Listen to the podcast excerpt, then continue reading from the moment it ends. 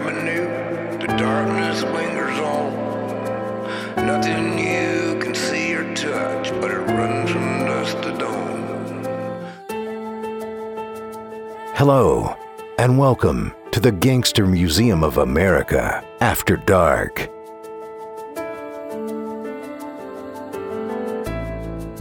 And now, the founder and director of the Gangster Museum of America, author and screenwriter, Robert Rains. Our guest tonight is Anna Claire Norton. We just found out members of her family are great friends of mine from Pine Bluff, Arkansas. But Anna Claire has a, a company here called Ace by Energy. What is your background? So I went to college in Jonesboro at Arkansas State University. I have my bachelor's in English with a double minor in philosophy and religious studies. I am a Reiki master teacher of three years, and I'm also an ordained minister through the um, Universal Life Church, and um, I've also taken an online Harvard class through EdX called Oracles, Omens, and Prophecies. And I've always, I've always been a psychic ever since I was young. My first experiences started when I was six years old. So I've had a lifetime of experiences to share with others. Well, I want to start out by first telling Ace a story. Welcome, by the way. Thank you. Thank you for having me here. When we were building this, uh, my foreman, our foreman and I went to Lowe's to get some materials, and we left a carpenter, a middle-aged fellow of a very, very crafted carpenter, by the way. I don't want to say his name, and you'll understand why. I got a call from him. The building was completely studded up, so you could see when you walked in the front door, from the front to the back, if you looked through the studded walls. So Ralph and I, Ralph Jackson, who's built both gangster museums, Ralph and I got back to the front door and we asked the carpenter what he needed. And he said, there's a, a little man in here. I was on the ladder in the Casino Gallery, because he knew what the galleries were going to be called, the Casino Gallery, and he asked me what this was going to be, and I told him I thought it was going to be the Gangster Museum, but he probably needs to leave because, you know, we're not here and he don't have time to talk to him. So he got off the ladder and followed him, and he heard the little man walking behind him. We had plastic on the carpet that is now the gift shop, and he heard the man's footsteps behind him. But when he got to the front door, he was gone. And so we looked in the bathrooms, we looked all through the building, couldn't find him. That's when he called us. We did the same thing. The little fella just wasn't here. And both doors were locked. From that night on, the carpenter would never work here again at night. And, for, you know, quite frankly, sometimes when I'm in here at night, You know, he, you hear things. You just, you know, it's an old building. Yeah. And it doesn't really bother me because nothing's bothered me. I've pretty much spent the night in here before. But we did have a team of paranormal folks from the Discovery Channel whom I locked in here one night about seven or eight years ago. And they called me about five in the morning the next day and said they were ready to go. And I said, well, how'd it go? He said, well, this is a very active place. There's a lot of things going on in here. So I, I just never really thought about it. But when we got ready to do this podcast, I thought, what an interesting, eventually we'll get to this story that I experienced, and we'll be able to talk about not only this building, but other buildings in town, because there are a lot of stories, nothing bad. No. But there are plenty of people of reliability who have experienced things that you just have to give credence to it. That, that's all there is to it. So when Suzanne Tucker, my neighbor, told me about you, I said, let's just finally get it out in the open. Let's do the reason we call this T G M O A After Dark. So what do you think about that story? What did the carpenter see that day? Hmm. Well, first, I would say he might have experienced some kind of residual haunting. And a residual haunting is a type of haunting that takes place in a specific uh, location or area that is full of memory. Um, and they're very intense memories and usually have a repetitive, a repetitive pattern. And so if there was someone here, you know, long before you came along and uh, the making of the Gangster Museum, whoever was here before, if they had a daily routine in that area, then when they passed, if that was a significant part of their routine and it had um, some important value to them, then um, it would show up at the same time, usually, you know, give or take an hour or two, um, but the same phenomenon that would happen, such as footsteps. So it doesn't have to be an intentional haunting, such as a poltergeist, someone's, you know, trying to get your attention, throwing things, making a ruckus, but this is just an imprint of someone's energy that was here before. Wow. Well, I'll tell you this much. The closest I've come to something like that, unless unless they're all around me here when I'm here by myself, is when I was shooting video in the Majestic Hotel. The guards, we shot a lot of video in there, and the guard said, "You need to come back at one thirty in the morning," and he pulled out his phone and showed me some pictures of what looked like clouds in the hallways, but they they did have some human shape and form to them. And, of course, I said, no, thank you. I will see you later. That is something I don't want to know for sure. But, anyway, the Majestic and the Arlington, specifically the Arlington. I hear a lot of stories about the Arlington, so it must have a lot of things going on in there. Yes, the Arlington is very interesting.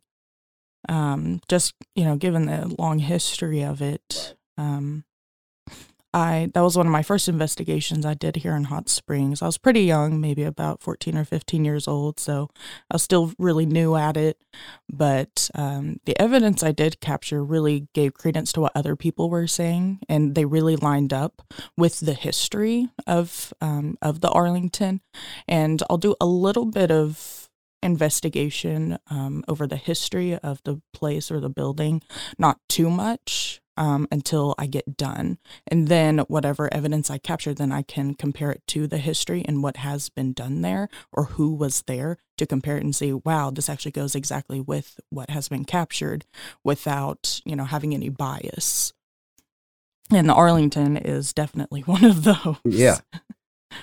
Well, we've had a lot of uh I guess that same Discovery Channel team was next door uh, that year at Suzanne's apartment up there.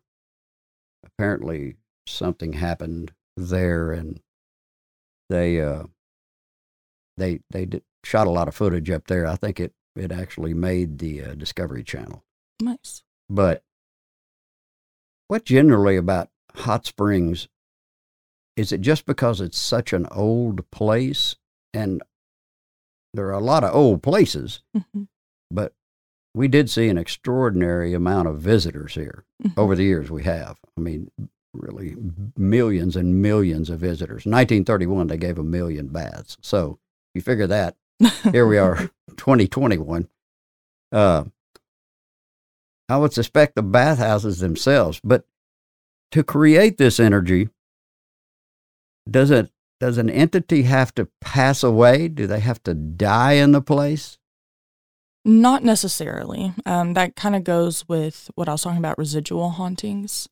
So if um, the person's whose footsteps was someone who did construction work here before, before it became the Gangster Museum, mm-hmm. uh, like when it was the hotel, um, then if they died in a hospital, nowhere near here, but this is where they kind of considered home to be, even they enjoyed their work, it had that much of an impact. This is where their energy imprinted, and it just kind of replays on a loop, um, replaying that um, feeling of home for that person.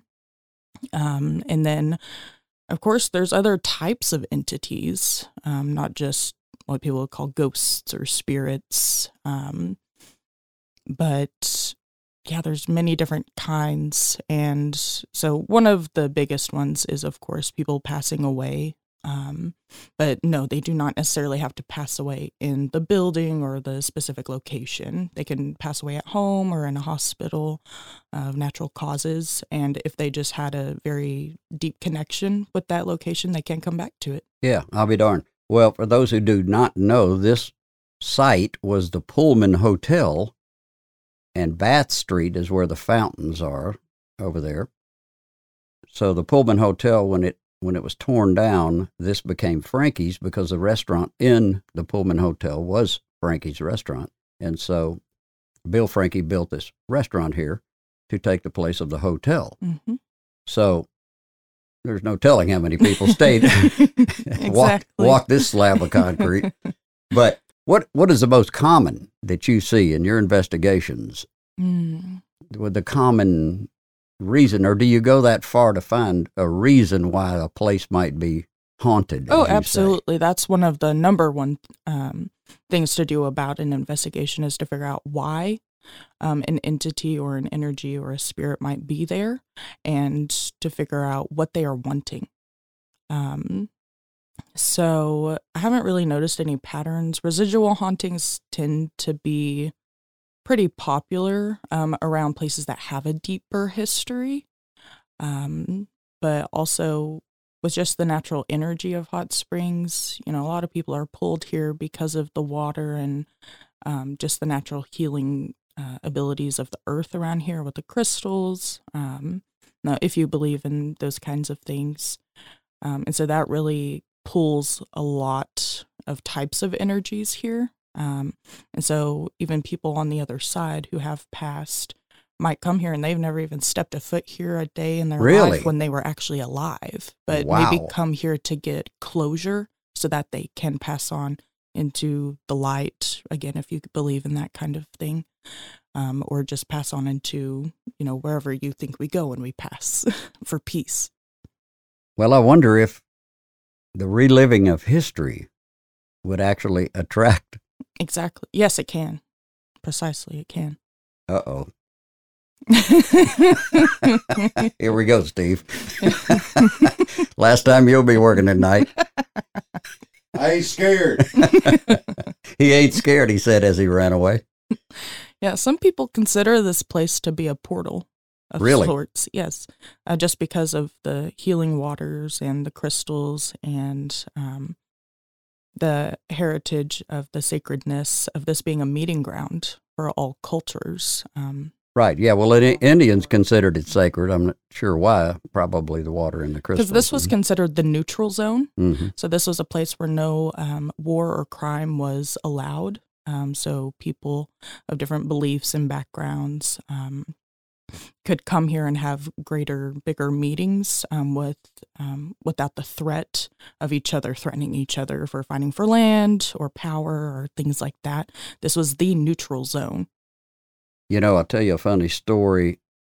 When I first got here, I guess fourteen and a half years ago now, I'd heard stories because I was staying in the Arlington. And I walked out of the Arlington, and it was wintertime. It wasn't like dead of winter, mm-hmm. but it was when the t- during a temperature conversion, kind of like what we're going through right now. So right across from the Arlington is a, a vent, a drain uh, over on the National Park side. And I looked out from the Arlington steps, and there's this cloud floating. I, I didn't really know what it was. It was just a, a linear shape hovering over at the corner of the Uh, National Park. So I just couldn't stand it. I had to go over there, and you know, it was dusk. Mm-hmm. So I went over there, and I just kind of stuck my hand, and it was steam. It had come up from the vent, but that something had cut it off so that it just floated right above the vent. But you could see under, you could see behind it and all around it. It was just a cloud. And I thought, man, is that what everybody's seeing? That they think, this place is really haunted. But that still happens. I see it. I see it a lot when we're making a transition between fall and winter mm-hmm. down here. There's still hot water. The springs are still rolling yeah. down Central Avenue, and you see steam coming up out of the uh, out of the vents. Sometimes the steam hovers if the temperature's just right, but it gets cut off at the bottom, so it's just a little cloud sitting up. Yeah, yeah, and there's no wind to really move the steam right. around. It, um, the barometric yeah. pressure changes, so it can become stagnant. Absolutely. It's spooky looking, I can tell you that. Yeah. But the fact that you were able to question it, though, is one of the techniques we use in paranormal investigations. It's called debunking. Mm-hmm. Um, and so that's when you want to make sure that things are just naturally occurring things and not something paranormal, so you, that you can decipher the difference and make sure you're not just assuming or trying to jump to, you know, occlusion, conclusions about anything um, that might seem pretty out there. Is there any particular place in Hot Springs uh, that's a little more active energy-wise, or is Central Avenue kind of it? Because I guess it's always been the most popular. Yeah, Central Avenue can be, um, but a lot of those are pretty underground, at least according to me from what I've seen. Mm-hmm. Um, the most active places for me are the ones that are no longer in service. So the Mountaineer Hotel. Oh, yeah. So right down there when you go. Park Avenue. Yes, Park Avenue, close to the gorge, or uh, the entryway to the gorge. Um, now, uh, I did an investigation there about a year ago. Now um I don't know who it's owned by, and so I wanted we made sure that we weren't trespassing, so we just stayed on the outskirts and just kind of walked around. We didn't go inside or anything.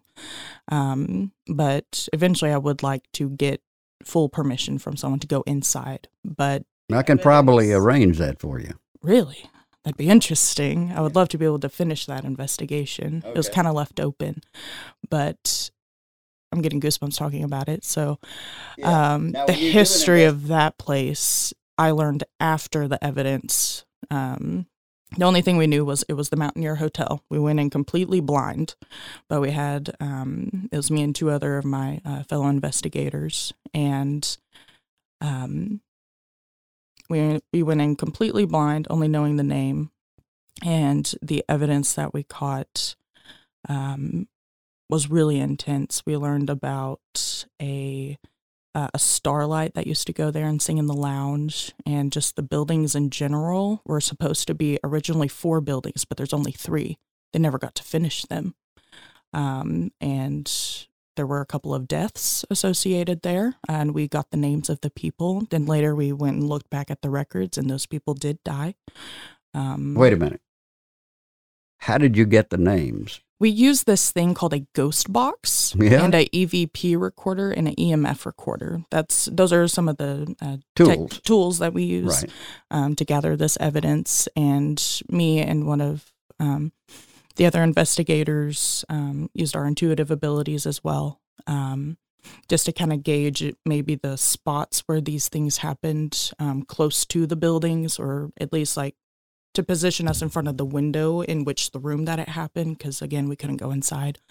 Um, and it was, there's a pretty dark history about it. Um, it was originally built for good intentions. It really was, but we don't know if they just ran out of money, but it's just like all of a sudden one day, no one worked there. It closed down just without any warranty. If Uh, someone just ran out of money and couldn't continue building it. And, you know, over the years, it keeps going up for sale and gets sold and sold and sold over and over again, yeah, or it just doesn't sell at all. And years.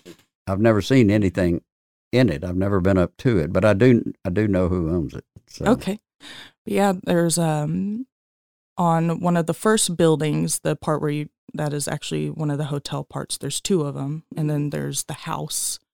Um So the first building is uh, where people would stay, and we caught a picture on one of the second floor windows. and it was of this ghostly figure sitting in front of the window. It was a woman, what it appeared to be like, in this white dress. You could only see her from the mid-waist up, and uh, she had black hair, and she was just staring out the window. And that's when we were just taking pictures of our wrap-up. And when we went back to look at it, um, you know, we zoom in on all the spots and highlight it, do a little um, to enhance the photo, make it not so grainy. And we saw her in the window, and um, have, I would really like to learn her name and maybe figure out the history of her and figure out why she decided to stay around. It'd be really interesting. Well, I know the guard. yeah, yeah, it'd be very interesting. I know the guards at the Majestic had pictures on their phones. There's no way they could have fabricated exactly the pictures they showed uh, our producers, and mm. it just there's just no way. And they truly believed it. I mean, it didn't bother them, yeah, because they were walking the territory, walking the uh, property all night long. So if anything happened in there, they saw it. Yeah. So that kind of gave me my first clue that, you know, maybe Hot Springs is a little bit different than other towns because it had such a, well, even today we have thirty-five thousand here, but we probably probably have one hundred thousand people that stay out around here, mm-hmm. lakes and what have you. But so do they call you to get you to come out to investigate? I understand you do, on weekends, you do have a service that you do from Suzanne's next door to the Gangster Museum here. Historic Antiques, name of Suzanne's business. So you do other things? Yes, I do. Um, I am a Reiki master teacher, and so I offer my Reiki services, crystal healing, chakra balance, but I'm also a professional tarot reader. I also do palm readings, tea leaf readings, natal chart readings. Um, I do services um, like Reiki services uh, for teens and for uh, children as well. And tarot for teens and tarot for tots. Wow. And um, uh, psychic readings, and of course my paranormal investigations, but I also do house cleansings as well for some of the more um, intense energies that people don't want around. Oh, you don't mean like vacuuming. You mean... no, not no. vacuuming. You mean really cleansing. Yes. Do... That leads me to a whole other line of questioning here. Yeah. Spirits that people don't want around. Does that mean that it just simply bothers them, or something takes place that that causes them to not want this phenomena? It depends on the person. Uh, some people just, you know, can just be easily freaked out by it, even if it's not any type of malicious or quote-unquote evil entity. Um, it can just be pretty eye-opening, you know, just kind of freaks you out a little bit. You know, the first time I experienced something like that, it was not, you know, it's not easy to digest, really. Um, and so if you simply want them gone, then that is something I can provide to lead them to the light. But my main purpose is to understand why they are there. And if um, you are comf- if you can learn to be comfortable with them there, as long as they aren't, you know, malicious or evil, right, then we can come to some sort of compromise uh, to where if they're showing up or making things move and it's just kind of freaking you out, then we can compromise with um, that spirit that's there and say, hey, this is this person's house or business now, and what you're doing is, you know, bothering them a little bit. Can you tone it down, or maybe just do it when they're not here?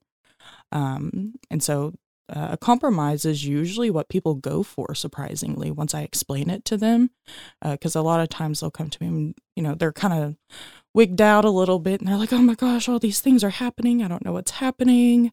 Please come help. And so when I sit down with them and explain, once I finally understand what kind of entity it is, then uh, the way to proceed with that, um, they either do still want it completely gone, um, just to quiet their mind and have that peace, but also they want to give peace and grace to the spirit that is there as well, um, especially if it's one that needs closure of a kind, because um, that's one way that they, that's one of the reasons they even do things and make things happen is to get someone's attention, um, to see if anyone can give them closure of a kind or help them pass on. And um, so people surprisingly are very comfortable with having other things around them once they kind of have it explained to right. them. I think it's just the unknown that really entices that fear. So having the fear settled uh, really helps. Well, I can tell you that when I'm here at night, which I am a lot, coming and going mostly, when I unlock that front door and I walk in through the theater to come back to my office, every single time for fourteen years, I've thought about the carpenter's story, and I fully expect to see this energy one day. And the way he described it, it sounded like Owney Madden to me, but I don't, I don't know. And I just look forward to it. You know, I'm not, I think, I think I could probably handle it. Now, especially now, after talking to you, this kind of eases my mind about a, a, about a lot of things, doesn't it, Eusty? Yes. Yeah, because we've had some funny little deals happen, and we've only been doing this for eight weeks. The uh, so, how do people get a hold of you? Uh, they usually call me. Um, and your number? My number is five oh one, two eight two, oh two three two. And, but you can also contact me through any of my social media as well. Um, you can contact the shop and, um, Historic District Antiques, right? Yes. You can contact that one. Yes. Okay. Well, it's been fascinating. I tell you, we'll do another one of these, but I thought with Halloween coming up, it'd be a pretty interesting time to do one. Plus I just wanted to explain why this is called T G M O A After Dark is Absolutely. Because primarily we do it after dark. But it's just a fascinating science to me, and I've never really thought a lot about it, but now that we're doing this and I'm here a lot at night, mm-hmm. I do think about it a lot. Yeah. And uh, you've kind of eased my mind. I want to have to say that again about yeah. it. And you can, uh, my shop is inside of R C Coffee and Collectibles mm-hmm. over on Malvern Avenue.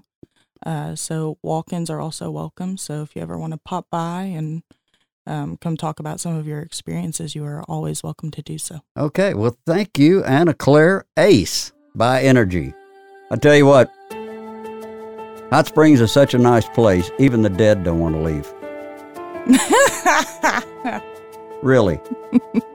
And to, that is to, to true. Think that That's the good. Advertising and Promotion Committee might be inviting people who have passed away to still come to Hot Springs. That's asking a lot of them, but if I can figure out a way to advertise, I will. I need a spot on that on that show. Well, thanks again, Ace, and uh, let's do this again. Oh, thank you so much. It was great to be here. Okay, thank you. And uh, thanks to you guys for listening, and we'll be back next week, and we're going to start The Owney Madden Files. Take it out, Steve. You've been listening to T G M O A After Dark. Join us again next week.